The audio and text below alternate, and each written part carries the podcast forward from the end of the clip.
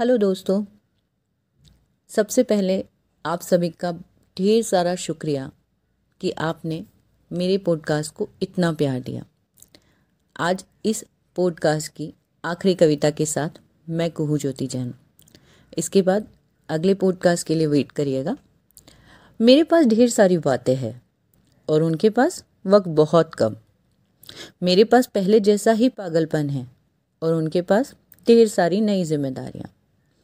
जो मुझे उनकी ओर ले जाता था, वो था उनका समझदारी भरा पागलपन, उनका मेरे प्रति सूरज जैसा प्रेम, जो हमेशा आसमान में दमकता था।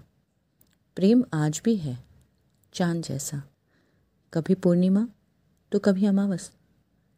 सुनो, जब तुम किसी से प्रेम करना तो या सूरज सा करना, या चाँद सा करना, पर सदा एक सा करना। महसूस करा पाना हर वक्त ज़रूरी होता है। प्रेम वक्त या वार देख कर नहीं होता ना? या तो होता है या नहीं होता। थैंक यू दोस्तों।